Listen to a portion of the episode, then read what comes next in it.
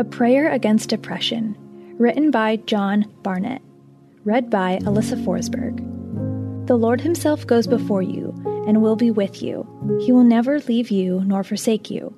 Do not be afraid. Do not be discouraged. Deuteronomy 31 8. If you've ever felt trapped in prison or helplessly caught by life, then you share the emotions of David in the midst of life in the cave of Adullam. Things had gotten so bad that David makes a confession that is packed with meaning to us today. In the form of an urgent prayer offered to God and captured for us on paper, David explains that his soul is in prison. The setting is so graphic. Look at it with me in 1 Samuel 22.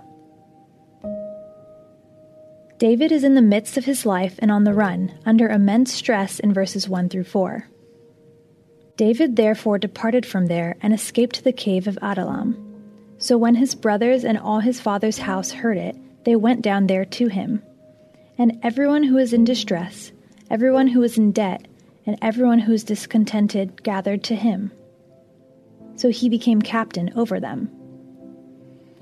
And there were about four hundred men with him. Then David went from there to Mizpah of Moab, and he said to the king of Moab, Please let my father and mother come here with you, till I know what God will do for me. So he brought them before the king of Moab, and they dwelt with him all the time that David was in the stronghold. David describes this time as when he felt trapped, with nowhere to escape in Psalm 142. Here in this psalm, written from a cave, David reflects on the circumstances all around him. When we get depressed, life really does feel like an endless pursuit of nothingness. Such daily struggles are a far cry from the expectations of those who have heard this type of promise before they became a Christian. Just get saved and everything will be great from then on. But that's not always true, is it? Even saved people can go through emotionally imprisoning cave times like David experienced. Triggers that can start a slide downward emotionally are family, conflicts, losing a job, losing a home, moving to a new location under duress, working with a tough crowd, being betrayed by friends, being wronged in a business deal, suffering the sudden loss of a family member, friend, or finances, and so forth. Suffering from depression is a very common malady. In fact, although most of the Bible is in the major key, saints fearlessly witnessing as churches valiantly serve against all odds. Side by side with all those wonderful testimonies in the minor key where God's Word contains true glimpses into the weaknesses and frailties of some of His greatest saints. Let us pray. Heavenly Father, please strengthen our hearts and remind us to encourage one another when the troubles of life start to overwhelm us. Please guard our hearts from depression. Give us the strength to rise up each day and fight against the struggles which seek to weigh us down.